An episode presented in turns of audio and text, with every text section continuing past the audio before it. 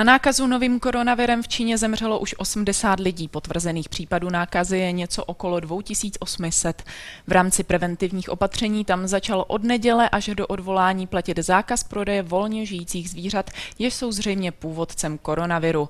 Podezření na koronavirus se objevilo i u prvního Čecha, testy ale dopadly negativně. Ráno kvůli situaci zasedala Bezpečnostní rada státu. Premiér Andrej Babiš chce zlepšit opatření na letišti. Začíná Epicentrum s Markétou Wolfovou. Vítejte.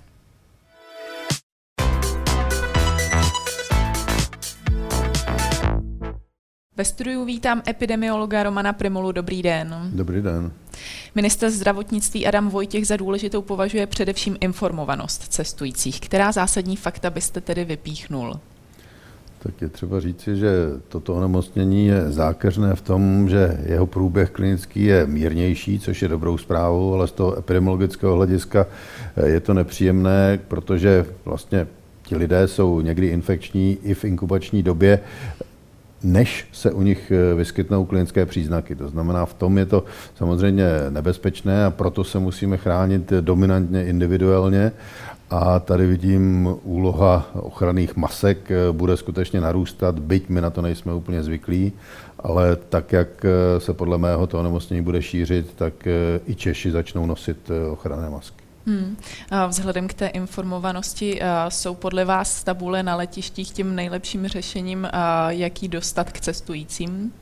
Tak ta informovanost eh, se odvíjí samozřejmě od eh, řady různých strategií, ale obecně, když se podíváme na světová letiště v dobách různých eh, pandemí a epidemí, které tady byly, eh, tak eh, toto je skutečně standardní postup, který tam je, s tím, že někdy to je doplněno i určitými linkami, kam člověk může zavolat a může získat další podrobnější informace. A ta bazální informace je skutečně šířena takovouto formou, případně ještě možno rozdávat i v letadlech informační letáky, které člověk vlastně čte před příletem a před přistáním. Hmm. Vy jste také zmiňoval, že i v Česku by se mohl zvyšovat výskyt eh, nejrůznějších roušek a podobně.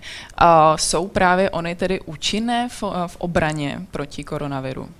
Tak je třeba říci, že koronavirus je virus, to znamená, je to částice, která je nesmírně malá a přes tu standardní roušku může pronikat. Eh, abychom byli spolehlivě chráněni, tak eh, bychom měli nosit ty 3M roušky, které mají dostatečně vlastně hustou tu tkaninu tak, aby nedošlo eh, k nákaze. Na druhou stranu eh, ty roušky mají význam dvojí. Nejen, že se chráníme, ale také mají význam v tom, že nešíříme do okolí vlastně kapenky, které jsou infekční a pokud ty roušky by nosili v uvozovkách všichni, tak by stačila ta běžná rouška, protože pak by eh, ten virus se v podstatě v té kapenkové klasické nákaze nevyskytoval. Hmm. A dovedete si tedy představit, že bychom to tady hromadně nosili v České republice, nebo spíš jde o lidi, kteří chtějí vycestovat do postiženějších oblastí? Tak v tuto chvíli to určitě není na místě, tady je riziko prakticky nulové nebo naprosto zanedbatelné, ale je jasné, že pokud někdo by chtěl jet do oblastí, kde těch nakažených je skutečně velké množství, tak tam ta rouška je naprosto na místě a je třeba říci, že v těch čínských městech, kde eh, byla zavedena de facto karanténní opatření nebo velmi přísná izolační opatření, tak tam je povinnost tu roušku nosit eh, na veřejných místech. To znamená, hmm. v rámci rodiny logicky nemusíme, ale pokud pokud jdu kamkoliv na veřejné místo, tak tu roušku mít musím. V takto postižených oblastech, jak jinak se ještě chránit? Například nějaké antibakteriální gely mohou pomoci? Určitě ano, protože tady je zřejmé, že ten přenos vzdušný není eh, v podstatě tak nebezpečný jako ku příkladu u chřipky. Eh, ten přenos je na kratší vzdálenost a dominantně se tvrdí, že je to otázka lidských sekretů, zejména ve slinách, byl izolován. To znamená, z tohoto důvodu je opravdu dobré používat eh, různé antibakteriální gely, nebo v tomto případě by měly mít účinek eh, na ten daný virus, ale obecně je důležité dodržovat hygienu, to znamená časté mytí si rukou, protože to je forma, kdy se vlastně nepřímo prostřednictvím svých kontaminovaných rukou mohu nakazit. Těch dalších opatření může být celá řada Eh, svým způsobem je také nebezpečné to, že ten virus eh, nepochybně nás může nakazit spojivkovým vakem. Takže eh, řada z těch osob v těchto rizikových oblastech se chrání uši brýlemi. Hmm. Jak jsem řekla v úvodu, v Číně zemřelo 80 lidí, potvrzených případů nákazy je okolo 2800. Vzhledem k tomu, že víme, jak bídně situace ve Vončanu vypadá, že množství lidí dlouho čeká na chodbách, na vyšetření kolabují, nemohou být ta čísla trochu podhodnocená? Tak e, určitě vzhledem k tomu, že to onemocnění v podstatě probíhá poměrně mírně, alespoň ve většině případů, tak eh, tito lidé se nemusí dostávat do kontaktu se zdravotnickým systémem a v podstatě mohou eh, toto onemocnění mít doma. Druhá věc je, že bude řada případů, které jsou skutečně tak nezávažné, že eh, vůbec ti lidé to ani na sobě nebudou pozorovat, přesto mohou být pro své okolí infekční. Takže ta špička ledovce, kterou jsme schopni poměrně dobře uchopit, to znamená počet zemřelých, tam to číslo je zpravidla nejpřesnější, pak je to počet těch nemocných a takhle se to šíří pyramida dolů, kdy už si úplně nejsme jisti celkovými těmi počty. To znamená, v té lokalitě samozřejmě těch případů může být eh, mnohem více a pokud eh, provedeme takové izolační opatření na takto velké ploše, a já musím říct, že to je bezprecedentní v historii, že by se hmm. zaizolovalo město, které má 11 milionů obyvatel, to je větší než Česká republika, a ta opatření budou přinášet eh, obrovskou řadu problémů a nemusí být úplně účinná v tom slova smyslu, že to přišlo trochu pozdě. Kdyby se opravdu podařilo to město zaizolovat v době, kdy tam byly první případy, tak by to mělo nepochybně eh, dopad na celý svět a ten virus by se nešířil. Ale bohužel vlastně ta uzávěra přišla, když už eh, mnoho lidí eh, se z té zóny dostalo, to znamená, teď už to je opatření, které nemá úplně takový efekt, hmm. jaký bychom chtěli. Tamní úřady jsou často kritizovány za to, že nedošlo k uzavření města dříve. Je tedy ta kritika podle vás na místě? Tak ono po bitvě je každý generál a já bych nechtěl být na místě těch autorit eh, v tomto městě, eh, kdy se rozhodovalo, jestli zavřít nebo nezavřít, protože eh, když v uvozovkách toto aplikujete zbytečně, tak to jsou obrovské škody pro to město ekonomické a potom by samozřejmě měli nesmírné problémy, ale Tady je ještě jeden faktor, který dnes je v úplně jiném rozměru, než byl na začátku. Pokud bychom vycházeli z nějaké analogie ze SARS, tak eh, toto onemocnění bylo možno prakticky eliminovat na světě, protože jsme věděli, že tam je zvýšená teplota, ty termokamery na letištích byly schopny prakticky všechny tyto případy zachytit.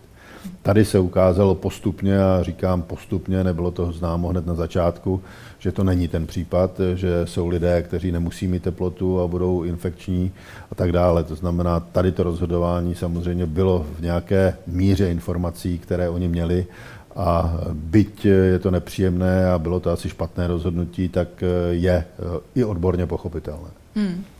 Z Vůčanu se chtějí vrátit dva Češi. Podle slov ministra zdravotnictví Adama Vojtěcha vyjednává rezort zahraničních věcí o transportu s Francií. Ta chystá vlastní akci na evakuaci občanů. Jak by za vás podobný přesun z krizové oblasti měl vypadat, aby proběhl co nejbezpečněji? Tak e, tam je otázkou jednání vlastně už s místními úřady, protože pokud já zavedu nějakou izolaci, tak eh, je obtížně představitelné, že z ní budou na nějaké výjimky eh, různí lidé odcházet, protože pak to samozřejmě je složité. Tady, protože to je záležitost mezinárodního práva, tak si dovedu představit, že k nějaké dohodě dojde samozřejmě s plnou zodpovědností těch zemí, které tyto, které tyto své občany odvážejí a oni musí zabezpečit potom proces, aby nedošlo k nějaké další nákaze. To znamená, pokud skutečně v tom prostředí byli takto dlouho, tak se nabízí, že by šli do nějaké 14-denní karantény třeba po dojezdu do svých mateřských zemí. Eh, což je mimochodem opatření, které už řada okolních zemí eh, začíná v podstatě v praxi využívat, takže když eh, z těchto opravdu rizikových oblastí se vrátí jejich lidé, tak je zpravidla do takovéhoto izolačního režimu posílají. Hmm. Ještě když se podíváme na hrozbu nákazy, vzhledem tedy k tomu, že se šíří kapenkovou cestou, nakolik je riziko nákazy velké, když se setkáme s někým nakaženým? Tak eh, jedno z těch úplně klasických opatření je, že bychom se měli vyvarovat eh, kontaktu s hmm. lidmi, kteří pokašlávají a kolem sebe šíří virus. Ono to vůbec nemusí souviset s touto epidemí, protože my jsme v době respirací a tady každý Eh, může skutečně eh, kašlat a šířit eh, ten virus kolem sebe. A to je takový velký nešvar, kdy my se snažíme přecházet u nás prakticky každé méně závažné onemocnění a pak to vede k tomu, že ho šíříme v té populaci a nakazíme spoustu lidí kolem sebe. Tak tady je zcela zřejmé, že v těchto případech je dobré se vyvarovat kontaktu s těmito lidmi. Na druhou stranu se ukazuje, že ten přenos není až tak dramatický jako u chřipky. Hmm. Je nutný zatím těsnější kontakt, ale říkám, jsou to první zkušenosti. Tu epidemii tady máme někdy od 8 prosince, to znamená, je to měsíc a půl, dejme tomu, nebo téměř dva měsíce a ta data se budou logicky zpřesňovat, jak eh, budou jednotlivé ty principy popisovány. Hmm. Jsou některé skupiny lidí, které jsou více ohroženy? Zatím je pozitivní zprávou, bych to viděl, eh, že v podstatě zdravá populace příliš ohrožena není, co se týká těch úmrtí, protože s výjimkou toho jednoho pána, který eh, je ve věku kolem 30 let, tak všichni ostatní, aspoň tak, jak to bylo popsáno, a samozřejmě jak přibývají další, tak eh, se to může měnit mírně, ale naprostá většina z nich skutečně byla 47 a víc, to znamená, byli to lidé, kteří byli v určitém věku a zejména měli nějaké základní onemocnění, ať to byl diabetes, chronická onemocnění, plic, ledvin, podobně. To znamená, eh, tady ta zátěž logicky dává menší šanci těm lidem v boji s tím koronavirem přežít, ale u té běžné populace eh, ta smrtnost eh, není vysoká, je prakticky nulová. Hmm. Často se nabízí srovnání, a vy jste ho také zmínil, s onemocněním SARS, které se začalo šířit v roce 2002 a usmrtilo 800 lidí. Odborníci uvádějí, že vzhledem k mnohdy delší inkubační době se v případě koronaviru snáze tedy šíří nákaza. Jak už jsme řekli, na druhou stranu má tento vir menší schopnost usmrtit člověka než SARS. SARS. Podtrženo, sečteno, co je tedy nebe, nebezpečnější? Tak ono je to trochu paradoxní, protože pokud se na to budeme dívat z hlediska individua, to znamená člověka, který by se mohl jedním nebo druhým nakazit, tak pro něj to jednoznačně byl SARS, protože tady eh, ta smrtnost byla skutečně vyšší, byla kolem 10 a e, podobně jako u tohoto koronaviru jsme neměli žádné prostředky, jak e, toto onemocnění léčit. To znamená, jednoznačně e, bylo rizikovější onemocněním SARS, protože tady ta smrtnost v současné době je kolem 3%, to znamená, dejme tomu trojnásobně nižší. Ovšem z epidemiologického hlediska paradoxně nebezpečnější tento nový koronavirus, protože eh, právě díky tomu, že my nejsme úplně schopni kontrolovat jeho šíření v populaci, tak jak ta onemocnění jsou mírná, tak eh, hrozí celosvětovou pandemii, eh, která je v tuto chvíli už poměrně reálná a zatímco ten SARS jsme byli schopni opravdu na těch letištích zachytit termokamerami, tak tady se nám to nemůže podařit, protože je řada případů, které nebudou mít teplotu. A druhá věc, eh, u které jsme měli trochu štěstí při epidemii SARS, bylo to, že eh, to bylo mimo chřipkou epidemii, takže tam nebyla řada falešně pozitivních eh, zvýšených teplot, které šly na vrub chřipce a ne tomu SARS. Vy tedy říkáte, že celosvětová pandemie je tady poměrně reálná. Dá se toho takto obávat? Tak já myslím, že o tom rozhodne následujících zhruba 14 dnů, kdy uvidíme tu dynamiku, eh, která samozřejmě v tom uzavřeném prostředí v Číně je zcela zřejmá.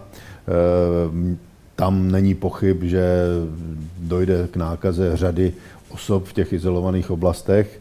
Eh, v tom celosvětovém měřítku to zatím ještě jisté není a tady trochu člověk rozumí tomu, proč Světová zdravotnická organizace váhá. Nicméně pokud bude docházet opravdu v těch následujících 14 dnech eh, k exponenciálnímu nárůstu i mimo eh, Čínu v těch eh, lokalitách, kam se ten virus zavlékl, tak to riziko samozřejmě je veliké, že k pandemii dojde. Hmm. O onemocnění šířených ze zvířete na člověka v průběhu let přibývá. Například ptačí chřipka u SARS to byly netopíři s cibetkami jakožto přenašeči. Čím to je? Tak těch zónos tady je skutečně celá řada. Ukazuje se, že právě pro ty pandemické eh, záležitosti, pro riziko pandemie, eh, jsou ty zoonózy nepříjemné v tom, že tady dochází v podstatě ke změně genetické výbavy toho dotyčného viru a my na ně nejsme přichystáni, protože pokud tady máme nějaké lidské onemocnění, tak to se šíří skutečně z člověka na člověka, není mezi tím žádný mezihostitel a my se s ním dříve nebo později potkáváme, takže jsme na něj imunitně trochu připraveni. Než to tady přijde nový druh, který vlastně pramení eh, z říše eh, živočišné a tady je třeba říci, že eh, ten nový koronavirus je poměrně podobný SARS, asi v 80% tam je schoda v genetické výbavě, nicméně pak tady jsou prvky, které si zřejmě přinesl z těch mezihostitelů, to znamená z hadů a tady Číňané byli schopni detekovat právě, oni nezjistili, jaké zvíře na tom trhu bylo zdrojem té nákazy, ale zjistili, že u toho koronaviru jsou určité sekvence, které připomínají velmi eh, blízko různé jedovaté hady, které tam byly a eh, z toho usoudili, že skutečně tento koronavirus byl minimálně pasážován, to znamená rostl nějakou dobu na těch hadech. A pak dojde k nějaké přesmyčce, kdy se nakazí člověk a pak eh, samozřejmě záleží na tom, eh, a když to je jenom nákaza z živočišné říše eh, do říše lidské, tak to není takový problém, protože se dá toto v podstatě předcházet různými opatřeními, třeba teplná, teplné zpracování těch potravin a podobně. Ale když už dojde k mezilidskému přenosu, tak tam hrozí samozřejmě pandemie a, a my se vždy odbáváme, aby tady nedošlo k tomu, že se skombinují vlastnosti některých virů, jako je třeba H5N1, což je virus, který je v říši zase živočišné, ale má velmi vysokou smrtnost. A naopak viry, jako je třeba H1N1, který se zase velmi intenzivně šíří v populaci, ale nemá takovou smrtnost. To znamená, hmm. je obava, aby nevznikl patogen, který bude mít vysokou smrtnost a bude se velmi šířit. Hmm. Na závěr, co se týká koronaviru, za vás tedy doporučení, kdy s podezřením na nákazu dojít k lékaři? Tady se v řadě případů eh, diskutuje na téma, že bychom neměli dělat paniku a neměli ten systém zneužívat, což je samozřejmě pravdou, protože ten systém má určitou omezenou kapacitu a není možné, aby tam eh, všichni přišli. Na druhou stranu, pokud budu mít jakékoliv příznaky, tak je zcela na místě a měl bych to udělat okamžitě, abych kontaktoval svého praktického lékaře nebo lékaře, ke kterému chodím. Ti už by měli být poučeni, ty kontaktují hygienickou službu a pak se spustí ta kaskáda až po případnou hospitalizaci na Bulovce, nebo eh, pokud by ta kapacita už byla přetížena, tak se dá využít třeba zdravotnické zařízení v Těchoníně.